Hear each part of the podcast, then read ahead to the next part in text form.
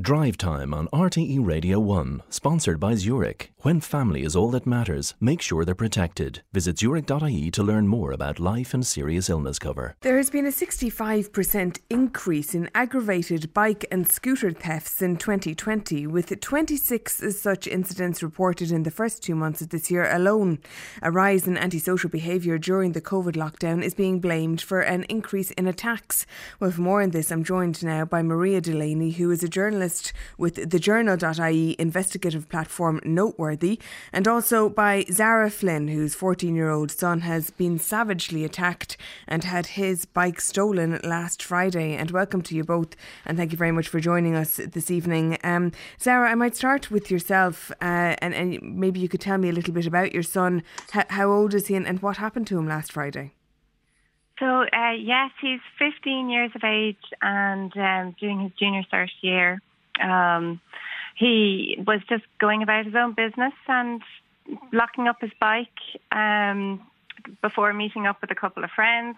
Ironically, locking it in what he thought would be a safe place, um, which is where Luas stop. Okay. Uh, the Beechwood Luas stop. Um, there's a bicycle rack there just across the road from it, and um, he he would routinely lock his bike there and uh, he just just uh, Luas had just parked, uh, pulled up at the stop, and a group of youths came off, um, teenagers, a mixture of boys and girls actually, um, um, mostly boys, came off uh, armed very visibly with poles, uh, masked and hooded, coming off the Luas.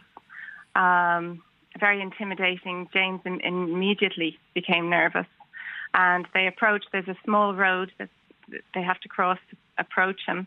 Uh, approached him very rapidly, and he knew he was under assault at that moment. He actually didn't succeed locking his bike, um, and they started. They first said they were going to smash his bike because I think they thought he was trying to lock it on them, and. Uh, then they proceeded to hit him with the poles, and he was knocked over one of the uh, bicycle racks and then fell off, slid off that, and up against the wall.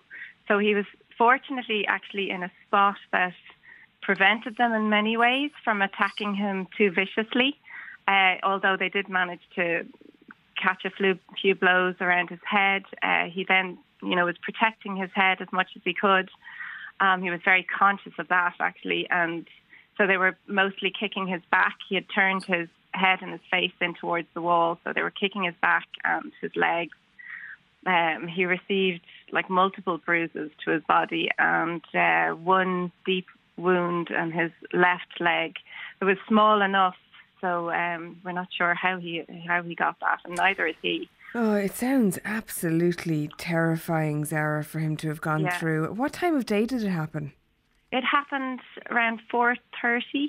Um, he was actually just meeting friends after kind of school. Um, his friends were leaving bags down outside a friend's house in the garden, and he said he was going to just park his bike and catch up with them. Um, and all of this happened in a matter of seconds. He said it was over in a minute, and he could hear people. I think the most distressing thing for him was it was such a busy mm area, busy street, and nobody could come to his aid because he had been sort of pinned, penned in by these 20 or so uh, teens, and everybody was too afraid to approach. People shouted out that they were calling the Gardaí and not to worry, um, that they were going to get help, but help was slow in coming. And fortunately, a teacher recognised them from a school. Um, as the gang dispersed, they ran off down the Luas track um, and he was picking himself up, kind of trying coming out of a daze. And the teacher brought him back to the safety of the school, and that's when they alerted the Gardaí and called me. Uh, 20 of them sounds, uh, again, uh, really pretty terrifying. I mean, in terms of the, the size of the group. And you can, you can understand, I suppose, from an onlooker's perspective, if you're not armed, if you're going to try and get in there and, and try and protect someone or, or help someone, it's very difficult to do that. But I can't Absolutely. imagine what was going through his own head. Yeah, and I suppose for me, it's like the the thing that frustrates me and, and angers me most is that, you know, it ha- happened, like that these youths are kind of travelling freely on the Luas and obviously looking like they're up to no good. Um, and the security just doesn't seem to be there. Mm. Um, and in terms of his bike, then, I mean, he hadn't made any attempt to hold on to his bike. I mean, no, his bike was there to be taken. He, yeah, he actually said if they had asked him for his bike, and they took his cap as well, if they had asked him for his bike and his cap, he would have relinquished it. You know, both of them without any harm. But they assaulted him first. The last thing they did was go away with his bike and his hat. And I believe you've had thoughts since that you're, you're sort of sorry you got him a nice bike. Well, it's not even that. I like. I wonder if, if the bike was an issue. Really, you know, uh, it could have been. It could have been a jalopy. But yes, he did have a nice bike. Now it was a bit battered. He doesn't. Uh, he doesn't mind it all that well. So it was scratched and battered. So I don't know if they mm. were honing in on that. But it does seem that the attack was more for malice intent and less for uh, monetary gain in any way, shape, or form. Uh, it was the third time he's had his bike stolen. So he has had his bike stolen, but never, never seen or been accosted by the person who's taken the bike. Okay. He's had it like I, I don't, I've, I've had my bike stolen very time, many times over the years, um, by according to the Gardaí, parking it in the wrong spot where okay. there's no CCTV cameras or whatever. But I don't think there's many of them around. In fairness. Um, Maria Delaney, I'll come to yourself. Uh, you're the author of, of the note, a recent noteworthy article on bike te- theft, um, and you've been looking at the stats. What what do they tell us? Yeah, thanks, Sarah. So, um, as you were saying in the intro, there there's a 65% increase um, in 2020 of aggravated bike and scooter thefts, and it, there's been a year-on-year increase. Um, I we had stats back to 2016, so back then there was 23 of these um, cases, and these are more serious crimes, and um, they're classed as robberies or hijackings, and where there's a violent violence or threat of violence. And then, so there's been a year on year increase, but a kind of a more dramatic one last year from 79 to um, 131. So, yeah, it, it is an increasing trend of, of aggravated theft. So that's where the bikes aren't just being taken, but there's violence or threats of violence included.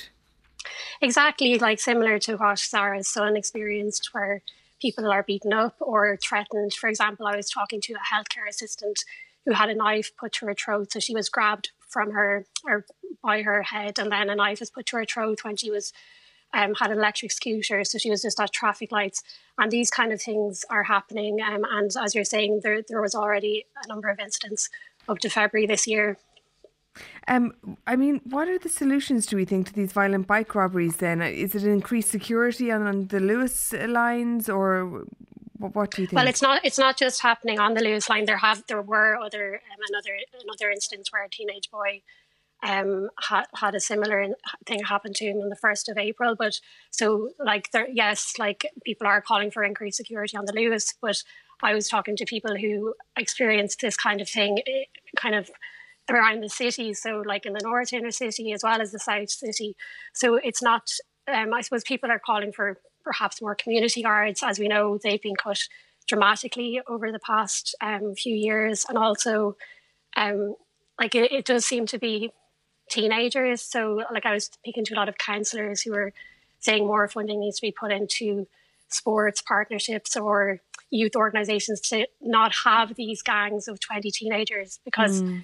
like covid-19 obviously has had an impact where perhaps um, sports and other activities have been cancelled. So teenagers have been hanging around in different areas. Okay. Well, look, thank you very much for joining us to talk us through it. That's uh, Maria Delaney, journalist with Note- Noteworthy, and also Zara Flynn.